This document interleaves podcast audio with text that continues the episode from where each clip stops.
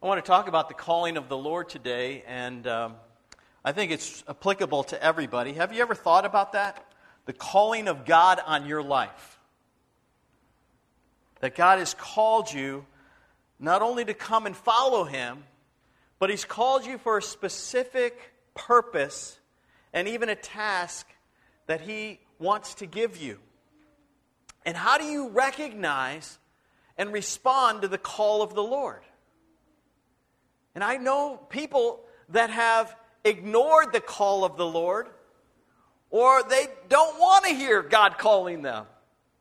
I've never thought of anybody that said, you know, um, I, I, I wanted to be a, uh, I really wanted to be a preacher, but God called me to be an orthodontist. I never, I never hear that, you know. But I have heard, you know, I, I became, uh, you know, I had this calling. I was in this career and I had this calling to come and follow God and to change my life completely. I've always heard that one. But nobody goes kicking and screaming to be an orthodontist. I don't think so. But a lot of times we kick and scream thinking that God is calling us and what would happen if He called us? What happened if we responded to that call from God? Well, if you were to take a survey of people, men and women in the Bible, that God calls to have them come and follow Him, there's very different circumstances that they're in when God calls them. And He calls them and leads them, but there are some similarities about all of them. And I want, to, I want us to look at those today because I believe that every Christian has a calling from the Lord. The more you understand your calling, the greater your sense of purpose and usefulness in God's kingdom will be. If you understand the calling of God on your life, the greater your sense of purpose and usefulness will be. Every Christian has a calling on your Lord. You say, but Al, no, no, no. That's just missionaries and pastors. That's the only people that God calls. No, no, no. God calls everyone. Everyone has a calling on their life. And now it's not the same, but everybody has a calling. You know that famous verse that we always quote? We always quote. We like this verse. We know that all things work together for good to those who love God. But you know what the second part? And are called according to his purpose. Everything works together for good to those that love God and are called according to his purpose. So there is a calling on every believer. And as we respond to that, we discover the will of God. Now, I want to look at a few people that had this calling on their life. Now, one of them would be uh, Moses here. Moses, in Exodus chapter 3 and 4, was once the adopted prince of Egypt. You know the story. He tries to do things his own way save his Jewish family and his, his people. By taking control of a situation, he sees somebody being mistreated. He intervenes. He murders the Egyptian, and then he has to run for his life. And for 40 years, he lives out in the wilderness as a shepherd. But then, when he's out there in the wilderness as a shepherd, God appears to him, and there's a burning bush and the bush is on fire, but it's not burned up, and the manifest presence of God is there. And then Moses is told to take off his sandals, for this is holy ground. And then he has this conversation with the living God. And at that moment, when Moses understands the holiness of God and the call of God on his life, he is called to embrace courage and leave fearfulness behind. He's called to be a man of faith and to leave unbelief. He's called to act on what God says and not be complacent. The call of God is so important in each of our lives to hear Him speak to us. And Moses is changed as he follows that calling step by step. You see a dramatic change in who this man becomes. One of the greatest leaders of all time. I think of Elijah Elijah is another guy right here. Elijah, who valiantly stands up against 850 false prophets of Baal and Asherah at Mount Carmel, he calls down fire from heaven. He has a contest. Who is really God? Is it Baal? Is it Asherah? Or is it the living God? And he says, Bring all your people together, bring all the prophets of Baal and Asherah, come here. We'll have this contest. Whosever God brings down fire from heaven and burns up the sacrifice, then we'll know that person is God. And so he gives Baal and his prophets to go first. And all day and all night they're calling down fire from heaven and nothing happens. Elijah says, Okay, let's pour water on the sacrifice. And he fills up the sacrifice, pours so much water on it that it's, the trench is filled with water. It's soaked. And then he just prays one prayer. And fire comes down from heaven. And you know the story. What happens is that uh, the prophets of Baal, the people turn against the prophets of Baal and they destroy them. And Queen Jezebel and uh, King uh, Ahab, they, they realize what has happened. And Queen Jezebel says, I'm going to come and I'm going to kill you, Elijah. If I find you, I will kill you. Threatens his life. And Elijah, even though he has this strong calling of God to do God's will, he runs and he's discouraged. So I want to tell you this. Even if you have received a calling from God, you know you're calling from God, there can be times when you become overwhelmed with life circumstances, you get discouraged, and like Elijah, we run away in fear. Elijah runs all night long and um, for many, many days.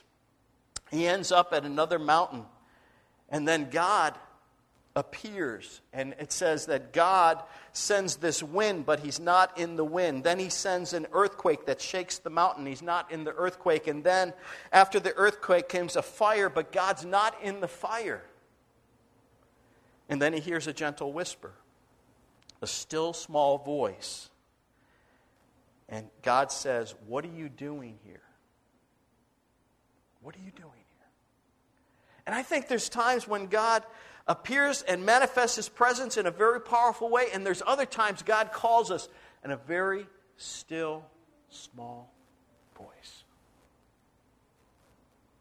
And for Elijah, this was a turning point in his life because then God gave him instructions on what to do next, and he followed those instructions.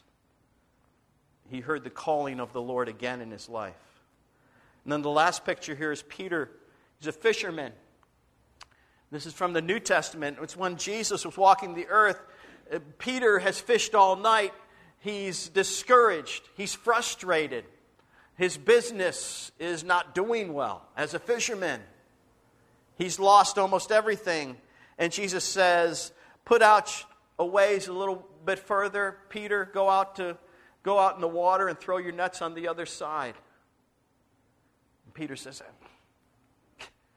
Jesus, I've been fishing all night. We haven't caught anything. There's no way in the middle of the day we're going to catch something now. But he goes ahead and he does. He listens to what Jesus says. And Peter brings up the nets and he calls all the other fishermen around him, please help, help, because I can't haul up this much fish. And they load the boat and the boat begins to sink. And so they put it onto the other boats and they share this huge catch of fish. And then Peter runs out. He climbs out of the boat, goes to, beat, uh, goes to Jesus' feet, clings onto his feet, and he says, Lord, Lord, depart from me. I'm a sinful man. Peter understands something. He understands under the manifest presence, when God appears, in all his glory as he saw what Jesus had did for him and he listened to Jesus, he understood he was in the presence of God. And he humbled himself before the Lord. You think about it, it's Noah, Abraham, Sarah, Joshua, Samuel, David, Daniel, Mary and Joseph, Mary Magdalene, even. Peter and the apostles, they all heard the call of God and it changed their lives. And if you're taking notes, there's a, just an outline here that I'd like you to think about.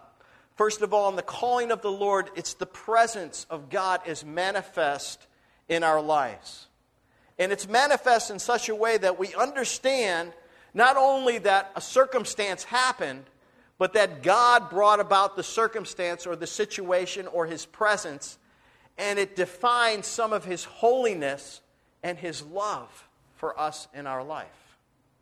It's very important. Because people can always say, you know, oh, I believe God was in that. And it makes no difference in the rest of their life. They just chalk it up to, yeah, you know, God did something back then for me. I remember that. But it hasn't changed their life at all. Why? Because they didn't go any further. Because the next thing that God does is He reveals His holiness and that we need His forgiveness. We need to humble ourselves before Him because we know that we're sinful and we're inadequate without God. And then it's our response. Our response is so important. After we understand God loves us and He forgives us, what's our next response? That is so important in understanding the call of God on your life. So let's look at Isaiah's life because I want to spend a few weeks in the book of Isaiah. God manifests His presence to, uh, uh to Isaiah. And it's in the year that King Uzziah died. And that's a very important thing to understand. It was in the year that a king of Judah had just died. Now, Uzziah was a very good king. He started out as a very good king. He brought reforms and he brought revival. But as towards the end of his uh, reign, he began to depend less and less upon God and more and more upon other armies or himself because he saw the Assyrian army was gaining strength. It had already destroyed the northern kingdom of Israel, and now it was coming to his kingdom. And so uh, Uzziah tried to take control of the entire situation. He runs into the temple and he tries to burn incense and he tries to find out from God what's going on or to appease God or get God's blessing. And it was something that he should never have done because he was a king, he was not a priest. And so he oversteps his bounds, tries to take things into his own hands, kind of like Moses. He ends up with leprosy. He never repents of his sin. He dies a, a frustrated old king with a disease, mad at God, mad at the situation, and it turns his whole life in a different direction. In that year, the year that King Uzziah dies, when the army of the Assyrians is coming in, Isaiah gets this call from God.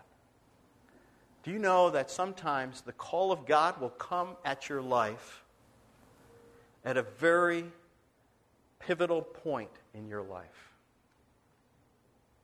It did for Isaiah. It did for the nation of Israel. It did for, for many people in the Bible. It comes at a time when we need to make a decision for God to follow Him in a deeper way than we ever have before. But the thing is that Isaiah, he sees the Lord. I saw the Lord high and exalted, seated on a throne. In Isaiah, it's very interesting that the king dies, but then Isaiah sees a king above all kings, and it's the Lord. You see, when we're living in times of uncertainty, even in our world today, whether it's the uncertainty of what's going on politically in our country, what's going on economically in the world, what's going on environmentally, globally, what's going on in Hong Kong, what's going on in China, what's going on wherever. There's uncertainty all around us. And Isaiah said, I saw the Lord in my uncertainty.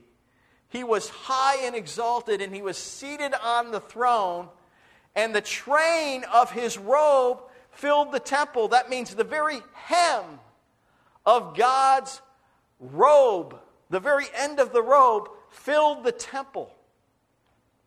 And so many people in Israel thought, well, God lives in the temple. And Solomon said, Nothing can, no building can contain the glory of God. And what Isaiah was saying was just the hem of God's robe was filling the temple. and then above him were seraphim, each with six wings. The two wings they covered their faces, with two they covered their feet. With two they were flying, and they were calling to one another, Holy, holy is the Lord God Almighty. And they were the whole earth is full of his glory, and at the sound of their voices, the doorposts and the thresholds shook, and the temple was filled with smoke. I mean, Isaiah was taken back at the glory and the presence of God. And you know what I want to say to us is sometimes, sometimes God wants to reveal more of Himself to us. And at times that means that we have to look to Him in a deeper way than we ever have. For Isaiah, he did that. And it made all the difference in how he lived his life from then on. And when God says, the angels were crying, Holy, holy, holy is the Lord God Almighty. They were proclaiming God's power and His holiness in such a way that Isaiah understood it in such a way that he became undone. The Bible says, Woe is me, he cried. I'm ruined from, I'm a man of unclean lips, and I live among a people of unclean lips, and my eyes have seen the King, the Lord Almighty. Isaiah, when he sees this vision in the manifest presence of God, the only thing he can do is humble himself and cry out, Woe is me. I'm compared to God's holiness, I'm a sinful man.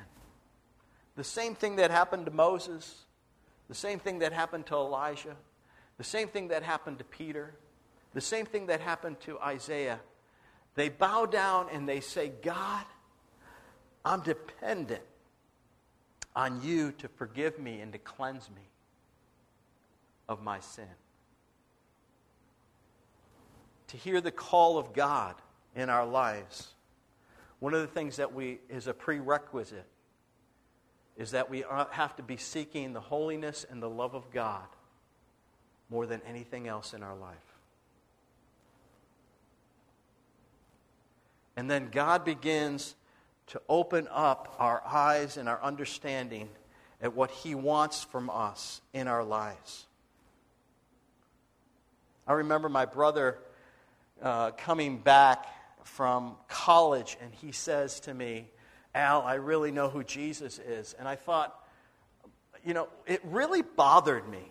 It bothered me that my brother, who used to be this guy that was you know, always going to parties, always living the free, wild life as a college student, all of a sudden came back and he said, I'm going to church, I'm reading the Bible, I know who Jesus is. It's like, what are you, you what are you going to become a priest? What, what's going on? And it really bothered me because he started to listen to Christian music, and I thought, man, that's the lousiest music I've ever heard. It annoys me. And then he started reading the Bible, and I tried to read the Bible, I didn't understand it. And I said, Mike, this is not for me. I was, it was almost like I was, I was angry. I was upset. I had no idea of that, my own sinfulness. That wasn't what was going on in my life. It was, I'm angry at my brother for his appeared holiness.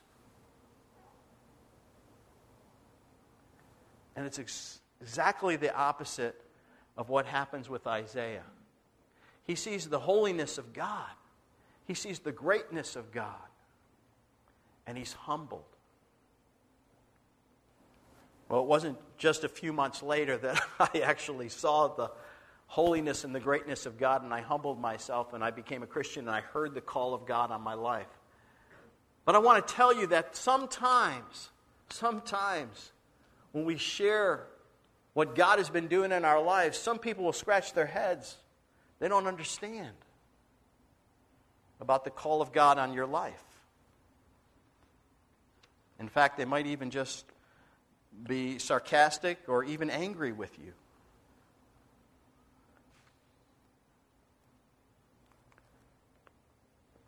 But this is the key. What happens to Isaiah is even in his sinfulness, even in his brokenness, God comes to him. He says, and God comes to him, and his forgiveness is understood. One of the seraphim flew to me with a live coal in his hand, which had taken from the tongs of the altar. With it, he touched my mouth and said, See, this has touched your lips. Your guilt is taken away, your sin is atoned for. Isaiah's sin was taken away, was covered through this act of God using the angel to touch his lips with a live coal. Now, I'm glad that's not how God takes away our sin today, right? Who wants their mouth burned with a live coal? But it was symbolism of what God was doing. I'm taking the sacrifice, the thing that has burned up the sacrifice, I'm taking it and I'm touching you and I'm cleansing you. And for then, Isaiah understood that his sin was forgiven and was taken away. You know, I always talk to people and I say, and we're talking about baptism, you know, the prerequisite for baptism is to understand that your sin has been forgiven, that it's been taken away. The next step is then to get baptized and to show and to proclaim that you belong to Jesus Christ. And a lot of people will say, you know, I'm just not ready to take that step. I'm not ready to take that step. And the reason may be is because we don't understand the forgiveness that God has for us based on the cross. The forgiveness is based on what Jesus has done for us and our response to that. And it's so important when we understand that and then we take that step of baptism, we are stepping into the calling that God has for us. That's one of the ways that you can step into the calling that God has for you. But if we don't take that step and we put it off, a lot of times we're not moving forward into the things that God has called us to do. Isaiah understands. He understands, he responds to God. And this is what he does. Then I heard the voice of the Lord saying, Whom shall I send, and who will go for us? And I said, Here I am, send me. Isaiah was saying that after this experience, the Hebrew word actually means here I am, says, it actually is a word that says, Yo! Here I am. it actually says that. You thought that was an urban term. It's not. Isaiah said it first. It was like, Lord, I'm ready. Send me. I'm yours. Everything I am and everything I'm not, I surrender. You've got me, God. I'm sold out to you.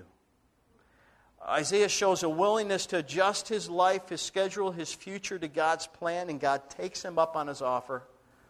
And God always does the same with you and I. He always does the same thing with you and I. You know, when we think of Isaiah's calling, we usually stop at verse 8 and we say, And who will go with us? And, and uh, who, will, who will go for us? And I said, Here I am, send me. But verse 9 is so important as well because Isaiah's calling was so clear and so profound and so real to him. But yet, he still faces opposition in this calling. And this is where a lot of people get discouraged when they think they hear God has called them. They begin to step out in faith, and then they get a setback. Something happens. And they immediately think, God is not for me anymore. I must have did something wrong. Why didn't that turn out? And that's what's confusing about the call of the Lord. The call of the Lord is to give you courage in the midst of adversity. It's to give you faith when you feel the doubt. And that's why it's so important to understand the call of God on your life. Isaiah understands that. Verse 9, he said, God responds to him, Okay, go and tell this people. Be ever hearing, but never understanding. Be ever seeing, but never perceiving. Make the heart of this people calloused. Make their ears dull. Close their eyes. Otherwise, they might see with their eyes, hear with their ears, understand with their hearts, and turn and be healed. And what God is calling Isaiah to do, he's calling him to a life of speaking God's truth and giving his message to other people, and most of the people will not listen to it. That's a tough, that's a tough calling. When you are called to do something and people don't understand what that is and even become calloused or hardened towards the things of God. Do you know that this verse of Isaiah is the most often quoted in the New Testament? Why? Because the Apostle Paul and others, the other apostles, were sharing the gospel and people were resisting the calling of the Lord on their lives. And when they resisted the calling of the Lord on their lives, their hearts became calloused and hardened. And this is what's so important, too, about the calling of the Lord. If you continually resist the calling of the Lord in your life, your heart becomes more calloused. It can become more harder, and it's harder to hear the calling of the Lord the next time He calls. I'm not saying that you're finished or over, but you keep on resisting that calling, and life actually becomes harder for you.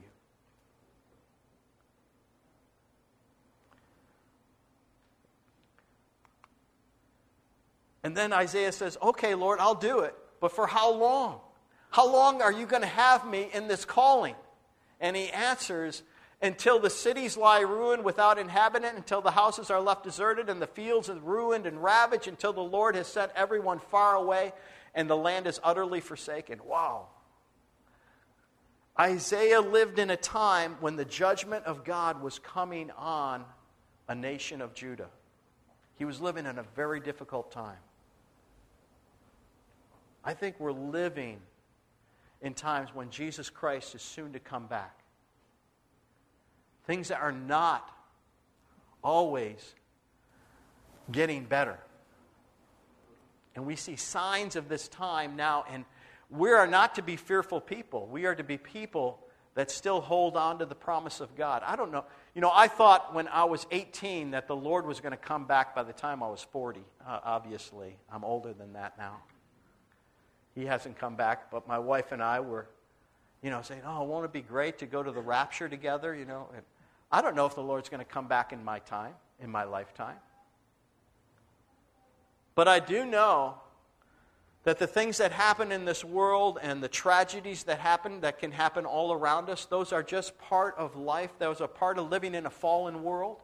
We're living in a time, in a, in a day and age where things are happening, eh, and prophetically, there's things that are being fulfilled prophetically that Isaiah wrote about 700 years ago, uh, 2,700 years ago. 700 years before Christ came. And so we see the fulfillment of prophecy, and so we know that we're living in a time similar to what Isaiah was living in, where some people are going, a lot of people are going to resist the message of the gospel. And he says, although a tenth remains in the land, it will be again be laid waste, but the terebinth and the oak leave stumps, and when they are cut down, so the holy seed will be a stump in the land. He's saying that things are going to be cut down, but out of that stump, there's still life. And he says, keep on, be faithful to the end. So God gives Isaiah this calling to be faithful to the very end of his life, and he does it. Isaiah, this book Isaiah wrote, many Bible scholars consider this one of the most important books in the whole Old Testament. It's 66 chapters. The first 39 mirror the Old Testament, which has 39 books in it. The next 27 chapters, up to uh, chapter 66, they mirror the New Testament because they talk all about Jesus Christ and his ministry.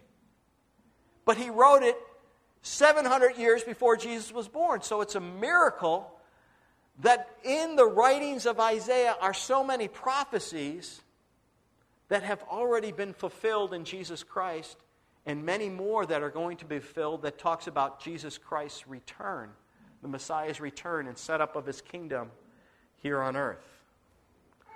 I'm so glad Isaiah answered the call on his life and was faithful to do what God had called him to do.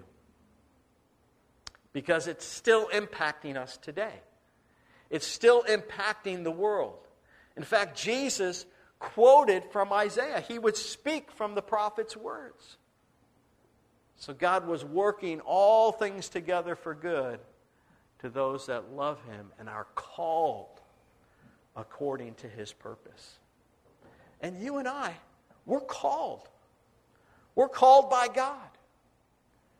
Now, do you understand your calling? And if you don't understand your calling, ask God to show you, God, what do you have for me in my life? So, what are some action steps that you can do? First of all, all the people that were called by God, they came into his manifest presence. Meaning that God is everywhere, but when we bow down to pray, when we intentionally seek after God, he will manifest his presence to us. Sometimes it's a still, quiet voice. Sometimes it's through a vision. Sometimes, oftentimes, it's when we're reading God's word. His ver- a verse or scripture comes out and says, This is for you.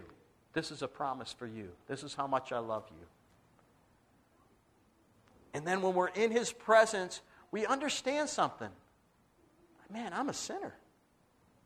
I've blown it. I don't have what it takes to even answer this calling but understand God's forgiveness and grace. And then listen and understand. Apply what God has spoken to you and your calling in your life, and then follow that calling and respond to Him. It's simple, but yet it's profound. And it's sometimes kind of difficult to do if we don't have His strength and His grace and the power of the Holy Spirit in our lives. It's it's really impossible to do. But I want to tell you, just like Isaiah, if we're faithful to answer God's call, even in the little things, God will open up more and more for us, more and more ways to respond to Him. Let's pray.